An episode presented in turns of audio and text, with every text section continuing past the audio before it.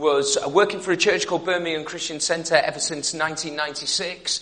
And uh, while I was uh, in that church, I was invited to uh, speak and do a leadership lecture for a group of sixth form students. I went up to that lecture. I hadn't met the deputy head. Uh, and uh, she came running in at the very last minute and said, uh, Our speaker today is Jenny from the BBC. And I was working for Birmingham Christian Centre, which was affectionately known as BCC. And so I sat in the front row thinking, that's me. Um, and so I got up on the stage to the amazement of all of these sixth form students, and I almost started by saying, I used to be Jenny, but now I'm Johnny. Um, which I thought would grab their attention straight away. But we had a fantastic time. Uh, as John says, uh, I'm originally from the northwest of England. You may slightly pick up some tinges in my accent. I was originally from Liverpool, lived in Cumbria um, a number of years. Uh, again, I've been down in Birmingham for about 20 years. Thank goodness I haven't picked up that accent. Um, in many ways and been working for uh, renewal uh, for the last 20 months. Uh, so a relatively uh, a new ministry post, but uh, enjoying working with David Carr there. And we're seeing fantastic things and they bring greetings from renewal as a church. We are now holding nine services over four locations on a Sunday, and we're just seeing God move exponentially uh, across the Midlands region, and we've just got some hungry plans that God is going to break out and do so much more. As John said, uh, you don't know very much about me, uh, so I'm a secretive person, so that's it really. Um, I'm married to Louise. Uh, you know what they say behind every successful man is a surprise woman. And um, uh, we have been married for 14 years. We've got a seven-year-old daughter called Ava. Uh, they're enjoying the weekend away uh, as I've come uh, just to spend uh, some time with you both this morning and this evening uh, at your celebration. I was following my sat nav last night and got a little bit out of sync as different roads keep changing on it and never buy a second-hand sat nav. You know, when you press home, you end up at someone else's house, uh, which is so, so difficult. But I really hope God is going to speak to you and navigate something for you today as we uh, land. So I've got a message title for you today and it's called Good. And I was really interested to hear some of the prophetic words that came out uh, throughout your worship time uh, in the service so far, uh, talking about whether you can be good enough or whether um, we actually feel being a Christian is about just doing good things and doing all of the right things. A couple of uh, weeks back, uh, one of the children at Renewal came up to me and said, Is you Johnny? And uh, I'm so proud of the education system in Solihull. Uh, so I said I is, because uh, I didn't have time for grammar correction. And uh, he says, well, I've got a joke for you, Johnny, because I know you do lots of different things like that in your sermons. And so I said, well, go on, fire away. And if it's good, you never know. It might get out there in the ether. And he said, why did the chicken cross the road? So I said, well, if it's the traditional response, it's to get to the other side. And he said, no, it's not. He said, it's to get to the idiot's house. So I was left a little bit flummoxed. And then, because he was on a roll, he said, knock, knock. So I said, who's there? And he said, the chicken. and then he walked off and left me in the place standing. Now, it reminded me of a moment when uh, Ava was only three years old, our daughter was three years old, and I walked into our lounge and she was reading her baby bear Bible. Somebody had got her a baby bear Bible where it's uh, kind of like a cuddly book, but there's uh, loads of the stories of the Bible all through there. And she was reading it and I was walking straight in thinking, oh, look at that without even us reading the stories. Ava's picking up her Bible and she's reading it for herself. So I said to Ava, what are you reading? And she says, I'm reading in Isaiah about Meher Shalal Hashbashbaz, which is a very Hebrew uh, concept. No, she wasn't doing that at all. Um, That's just to make you think she's a spiritual genius. Um, but I, I said, what are you reading? And then I noticed that she was holding it upside down. So all of my images about how, uh, what a spiritual genius Ava were, was immediately uh, broken. And um, I felt God's Spirit say something to me at that exact moment. And it was this. That's how you often read my word, Johnny. And I felt it so strongly because often I think we get the Bible upside down and we miss the point of what God is really trying to say. And often as Christians, or when we're building church, when we come to church, we feel we have to be good enough.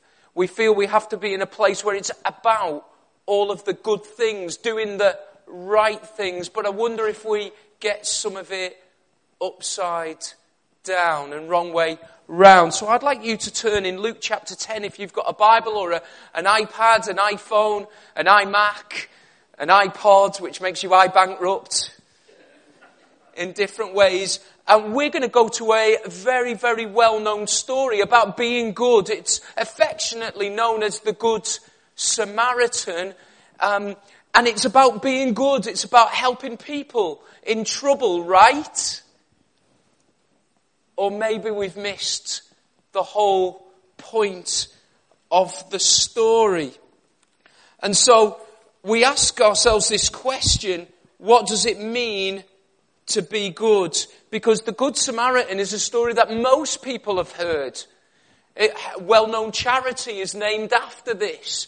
We, we use it as a phrase to say that that was uh, a person who's helped someone who was in deep trouble, who was in deep need.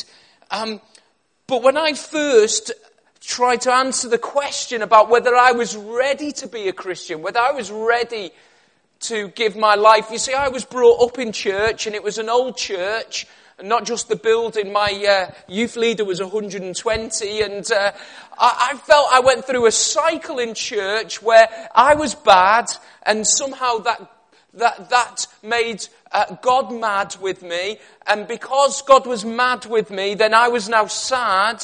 Um, and now God was glad. So I went through that cycle of thinking, this is just how it is in church. But being good enough, I think we miss some of the point of the story. And so this story about the Good Samaritan helped me answer a, a, little bit of a question, and John's already mentioned it today, that you will never be good enough. That actually in the gospel no one was good enough.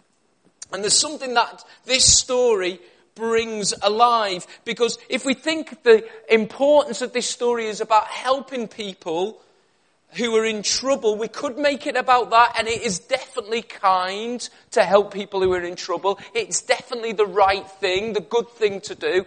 I loved seeing that you've got a food bank here and that you're reaching out into your community and you're trying to impact young people, um, you're trying to connect with families, you're doing lots of different things, and they're, they're the right things to do, of course because we are called to make a difference. We're called to uh, transform culture, to be light and life in our cultures and in our communities. Um, but if we make this story about just helping people in trouble, I think we miss the point of the story. So I'm going to read a number of verses and I'm going to stop and then I'm going to get some interaction and hopefully get some of you involved as I really believe God wants to just teach us something fresh about His Word.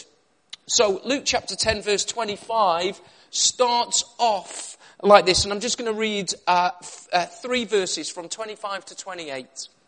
And it says this, uh, from my version, which is New Living Translation. One day, an expert in religious law stood up to test Jesus by asking him this question, Teacher, what should I do to inherit eternal life? And Jesus replied, Well, what does the law of Moses say? How do you read it? And the man answered, Well, you must love the Lord your God with all your heart, all your soul, all your strength, and all your mind, and love your neighbor as yourself right. Jesus told him, do this and you will live. So the first interesting thing is that Jesus tells this story in response to a question. And there's two things you need to know about this question because this question gets asked by an expert in religious law, a teacher of the law. He is one of the religious establishment. He's one of the elite. He's one who is coming to Jesus already with an opinion. He is not coming to Jesus looking for an answer. He's already got an answer in mind. Because the Bible tells us that he stood up to test Jesus because he's already got something, a point that he wants to get across to Jesus. So the first thing is this, this religious uh, teacher of, of the law has already got an answer that he wants to come to. And I think a lot of people approach God like that. A lot of people want to approach God by saying, I've already got my idea of what this should look like. And so that's what I want to fit all of this Jesus stuff, all of this gospel stuff into. The second thing that uh, the uh, teacher of the law comes with is when he uses the phrase eternal life, it's not like our understanding in our culture today where we think it's life after death. That's our eternal life. Our eternal life is after we uh, we die from, from this world, we live on, we're everlasting, we carry on into a heaven place. And we kind of box eternal life in that capacity. But the teacher of the law would have known that most of the Jewish people already believed they were God's chosen people. And because they were already God's chosen people, they were the ones who were supposed to have the God life right now. They were supposed to have peace, which would have been a completeness, a wholeness in their world. They were supposed to have everything go their way. God was supposed to bless them if they did all the right things.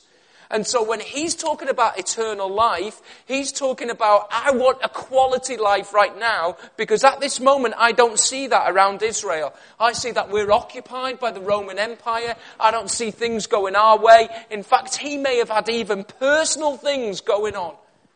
Personal circumstances. And he wanted to say, God, where are you in this? I don't see you in this. I don't see the best, blessed, quality life that I am supposed to have. And that's what he's coming. And so Jesus, uh, in response to this question, how do I in- inherit eternal life? Jesus comes back with another question. So his answer is really a question, and that's what the good rabbis, the good teachers of the day would, would do. Because what they would do is they would ask another question so that you unpacked a little bit of your understanding. So Jesus responds with this answer, how do you read it? And, and the man is already ready with his uh, prescribed response because he comes back to Jesus and he already quotes two um, uh, verses from the Torah, which would have been the first five books of our Bible, which were, uh, which were known as the law because every Jewish person would want to fulfill the law perfectly so that they would get this quality life. And so the man comes back and he quotes Deuteronomy 6 verse 5, love the Lord your God with all your heart, with all your mind, with all your soul and your strength. And Leviticus 19, 18, love your neighbor as yourself. And he's already got a prescribed response. And so he brings that response straight back to Jesus and saying, this is, is what I think about God. This is what I think is the right things, and if I do both of these things, then I should be getting everything that I want and should be living. And so Jesus responds with that question, which is really another answer to another question by going, right. You've got it right. That's it. Now at that moment, Shouldn't that be the conversation over? Because let, let, let's just look at the exchange. The man has asked Jesus a question. Jesus has given an answer which was really a question, and the man has answered Jesus' question, and Jesus says, You're right, you've got it right. Shouldn't that be it? Shouldn't that be the exchange over the end? Except it isn't. And have you noticed we're not even at the Good Samaritan part yet? Because it's only when you understand this question you realize how brilliant and provocative Jesus' story of the Good Samaritan is. Because it comes from this context. Now, verse 29 then gives us the key of everything that is going on. Actually, I believe in every human heart, not just in this man's human heart. But here is the crux of where people are at in relationship to God. And it says this in verse 29 the man wanted to justify himself, justify his own actions, so he asked Jesus, well, and who is my neighbor? Because basically the man was saying, yeah, Jesus, we can have all this conversation, blah, blah, blah, blah, about, about the law and about what's the right way, but me and you, we don't agree. We don't agree about who God is for. We don't agree about what God should do. We don't agree on the way that God is working in our world. And so the man wants to justify himself. So he had an agenda all along. His question was because he wanted to get under the surface and probe Jesus and say, actually, there's something I want to pick with you. I've got a bone to pick with you. So all of that blah, blah, blah about quoting the law was really because he wanted to justify himself. Now, 500 years ago, there was a priest in Nuremberg who, who uh, nailed up to his cathedral doors a reformation, a statement. His name was Martin Luther. And when he nailed that reformation in it, part of that way forward was to say, you are not justified by the things that you do. You are justified by faith and faith alone. Because your biggest need is always going to be a savior. Not whether you get things right, not whether God's got a good plan for you. It's about whether you're justified through your faith in a Savior, one who would bring salvation to you. And so, in every human heart, every human person that I've come across, my own heart, my family, friends, uh, everybody we've been in interaction with, every human heart wants to justify himself or themselves. Because they're still believing somehow deep down, I'm good, aren't I? I'm a decent person, aren't I? I'm a nice person. And if you think the opposite to that, if you think I'm not a nice person, if only people knew, if only people knew what I'd done, if only people have known what I've said or what I've thought, then actually we're still in an exact identify, uh, identical place because we're still in a place where we need a Savior. And so it's at this point that Jesus replies with a story. And it's at this point we start to get interesting. So I'm going to need some help right now. Are you ready to get some people involved? So, John, can I get you to be a man who's traveling on a road from Jerusalem to Jericho? Is that okay? So, if you'd like to come, uh, now I need two people who are going to rob and beat up your pastor. Um, so, any volunteers, but uh, probably this might be held against you in future things. So, uh, where was, uh, is it Pete who I first met when I first arrived? Dan, Dan, come on, you were a fantastic host, so I know that you were so welcoming. You really cared about what was going on outside. So this is totally out of character for you to be a uh, somebody who's going to mug somebody on the road. So you could stand over there, uh, and I need another person. Is there any? Uh, can I have one more volunteer just to come and join Dan? Go on, Kieran. Come on, Kieran. Oh yes, now we've got a bit of muscle here. I can see the sweat on John's brow already. Um, now, uh, some of our worship team, I need two of our worship team, so um, I, have forgotten a, a, couple of names. I think, was it Pete here? Or Mike? Michael? Mike, Mike, coming down and join us. And um, uh, again, sorry, uh, uh, lady leading worship today, Beth. Beth, come and join us. Beth, is that all right? Are you still around there? No, she's not there. Oh, sorry. Okay. Um, so another member of the worship team. Can I just have one of the worship team? Nikki, is that right? I know you're shaking your head profusely, but that would really help me out. And then, uh, Becky, I'm going to come to you uh, you know, at last, okay? So we're going to uh, come into, into that place at last. So, Here's the story of the Good Samaritan. You probably know it. You've probably heard it a dozen, dozen times. But a man is traveling from Jerusalem to Jericho. Now, this is important that you know about the, uh, the uh, trail between Jerusalem and Jericho. In your Bible, it will tell you that from Jerusalem to Jericho, he went down. So if you read the story and you read the context in Luke 10, it will say that a man was going down from Jerusalem to Jericho. Because the road from Jerusalem to Jericho was a mountain pass, it was a mountain trail. It was only a few feet wide. And so because of that, it made it very treacherous in terms of the journey. So the man's traveling from Jerusalem to Jericho and he's walking along and two robbers set upon him and mug him, take his, he's a pastor so he doesn't have a big wallet. Um, there we go. So they, they set upon him and they leave him for half dead. Well done, robbers. That was a fantastic. Would you give it up for our robbers? Now here, then we get two people who pass by. Okay? We get a priest and a Levite, a temple assistant, would effectively have been a worship leader. That's, that's, that's one. Okay, so who's the priest?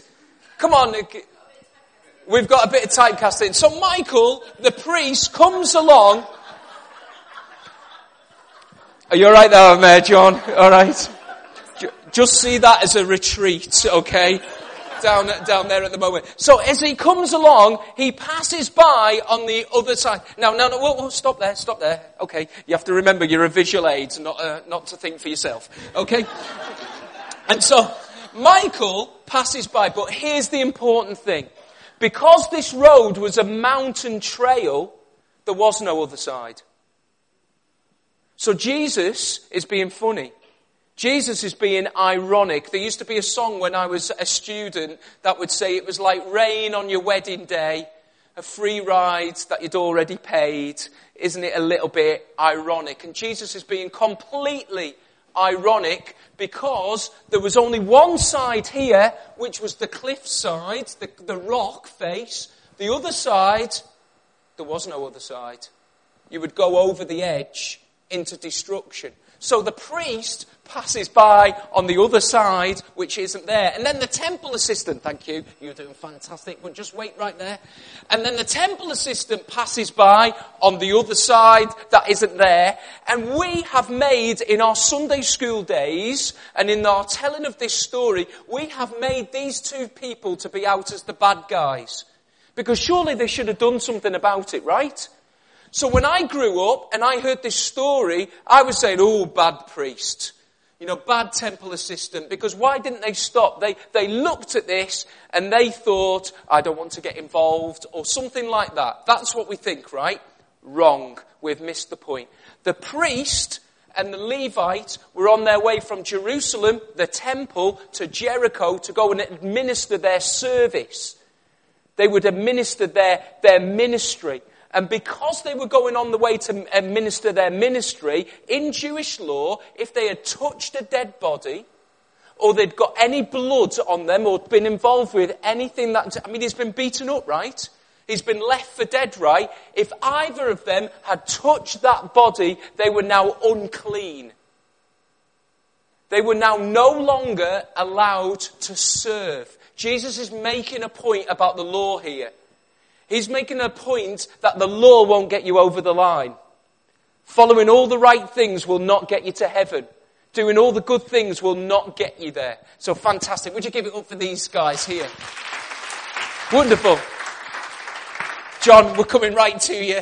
Okay. And then Becky, come on, you know, kind of, uh, uh, our Samaritan. Okay, I'll uh, make this uh, a typecast. So the Samaritan then comes on the scene and what would have been important if Jesus was making this story about helping people in need, who would have this character been uh, most likely to have been?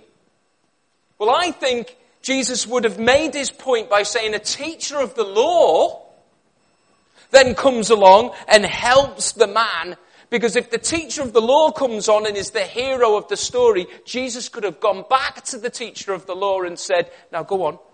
That's what I'm saying to you. Go and do the same. Because look, those people, they lived it that way, they, they, they went by, but you didn't. And that's how you're going to get eternal life. But he doesn't use that analogy. He uses a character that all of the Jewish people would have hated because the Jews and the Samaritans didn't get on. The Jews and the Samaritans were like being at a Rangers Celtic football match. It was kind of that level of angst and of, uh, it went back generation after generation after generation. And so we use a phrase today, the Good Samaritan, but the Good Samaritan would have been an oxymoron because every Jewish person would go, I'm sorry, Samaritans aren't good. They're not good people at all. In fact, they're the lowest life forms you could ever imagine. And so Jesus brings that character into the story, and the Samaritan comes along, and the Samaritan not only uh, sees, wonderful, Oscar, come in for you. Not only sees, but does something about it. So, uh, binds up the man's wounds, lifts the man up, with a bit of help, wonderful, puts him on a donkey and takes him off to the local inn. Would you give a hand to everyone who's been involved?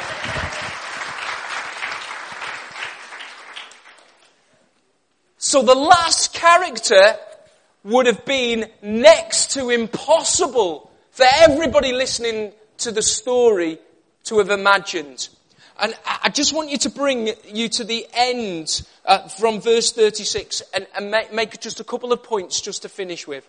And it says this, uh, verse 36. So after Jesus tells this story, he then says the man um, not only takes uh, the Samaritan takes the man uh, to, to uh, an inn to look after him, but he then pays double. He pays a double amount for uh, the man to get back right again. And that's important. But then verse 36 of Luke 10 says this. Now, which of these three, remember the interaction, remember how it's all started, question, answer, question, answer? He says, now which of these three would you say was a neighbor to the man who was attacked by the robbers and bandits? Jesus asked. And the man replied, the one who showed him mercy. And Jesus said, yes, now go and do the same. And so the whole thing starts with the expert asking Jesus this question, what must I do to inherit eternal life? They have a little bit of an exchange. Jesus tells this story which seems to ramble off into the distance. And then all of a sudden, it comes back all the way round like a boomerang. Hits the man in the back of the head as if he's opening his front door and seeing a chicken. on the doorstep. See, that was cleverer than you realized. and how does the man respond? Because Jesus unpacks this story and talks about the Samaritan, but what does the man say? The man can't even bring himself to say the word Samaritan. He says, the one who showed him mercy. Do you see how deep it's going? The one who showed him mercy. He can't even answer Jesus' question. And so Jesus replies, Yeah, that's the one. Now go and do the same. And do you see why we started this whole message by talking about what's the point of the story? Because you can make it about an RAC moment and about helping people in trouble, um, which is fine. And again, I just think we should still be doing that kind of stuff. But Jesus is calling us to something way bigger, way deeper, way more transcendent. Because Jesus is showing us three things, I believe. Jesus is showing us exactly what he's about to do. The first thing, this is Jesus. The, the, the world is broken, wounded, beaten up, and is lying with no one else to help them. The law cannot help people find God. And so the law will have to pass by and will end up being in a destructive place because it won't get people where they need to get to. And so Jesus is saying, I am going to be that Samaritan. I am going to be the one that people have hated and despised and in some way don't understand and, and don't even see what's coming next. But I'm going to be the one who will restore a healing and broken world. And that's why, why I've come. And so I will be there to bind up people's wounds, that prophetic word that somebody gave today. Jesus is the one who will help you have your wounds bound up. It won't be about your guilt or your shame. It won't be about doing right things. It won't even be about uh, whether you can make recompense. And, and again, all of those things are right in itself, but only Jesus will put you back together. And so Jesus is trying to give that and bring that straight in to all of those who are listening to say, do you realize you need a savior? And this is what I'm about to do. The second thing Jesus shows is he's showing the gospel because the gospel doesn't just put you back on your feet. You see, if it was about getting out of jail free and, and finding love and acceptance and forgiveness, then do you know what? If God just left us to our own devices again, we would mess it up all over again. And so Jesus is demonstrating the gospel because after the man was brought back well, in the inn, Jesus gave two uh, silver coins, which would have been worth two weeks' wages, which was more than enough for the man to get well again. Jesus is demonstrating the gospel. It's not just about your forgiveness moment. It's not just about having a birthday when you become a Christian. It's about a life Jesus is bringing you to say the gospel is about giving you a life. Not just sorting out what went wrong, it's about now making everything that should be right. Not just for now, but for ever and ever and ever. And actually, the two silver coins would have been a double portion. And in Jewish culture, a double portion was about an inheritance. It was about everything you're going to get in the future as well. And the third thing that Jesus shows is not just what he's about to do, not just a ball about the gospel. He's saying, and this is how God looks at all people. This is how God looks at everybody because the gospel is for everybody. And so the labels you put on a certain group of people, the labels that you put on those people that you don't understand, those people that you hate, or those people that you struggle with, even the people that have hurt you, mistreated you in the past, even those people who have caused you intimidation, caused you great sorrow and pain, Jesus is saying the gospel's for them too. The gospel's completely for them. So here's the question for you. And the question was, how do you read it? So when it comes down to being good, when it comes down to the gospel, when it comes down to being church, when it comes down to being light and life, have you really understood what Jesus has done for you? Have you let that transform your life? And have you let that be the, the, the defining moment of everything of, of who you are and why you live this Christian life? Not just to go out there and do good things. You go out there and do good things because it's transformative. It's because it's bringing an eternal life concept that God has come to earth and the best life is there for everybody and the call is out there for everybody. So I want to give you two, two different challenges. Maybe the bands can come and join us and just have a closing song with us. But let me give you two challenges the first one is for you, and this is an internal challenge. How do you read it? How do you read what Jesus has done for you? Because can I just say, if you still feel in some way that God can't forgive you or you can't even forgive yourself for something you've done in your past, you have missed the power of the gospel. Because Jesus was nailed to that cross. And do you know what? There is no worse thing that you could ever be involved with as a human being than actually putting the Son of God on the cross. That's what Jesus did for all of us. And so sometimes we still live in guilt, and sometimes we still, the power of the cross has broken it. It has broken all of that over any of our lives, whatever any of us has ever done. And so our first internal challenge is can we live with the power of the gospel can you live free and forgiven and liberated, knowing every day this is what Jesus has done for you? This is not something you should ever get, to, get, get beyond. We don't suddenly mature as a Christian and, and sort of almost outgrow the gospel. The gospel, Paul, Paul would write, the gospel is everything for me. To live is Christ, to die is gain. It's not about me maturing beyond a level of understanding. Actually, every morning, every evening, the gospel should be just coming through our lives, energizing us. How do you read it? What, what does God want to do in your life today? What does God want to speak into you today? And then the second thing is the gospel is for everyone. Who are you going to impact? Who are you going to touch? Because it's not just about passing by. It's not about making people do the right things. You know, one of the things I say often at renewal, we accept everybody before we expect them to change. Everybody's welcome at renewal.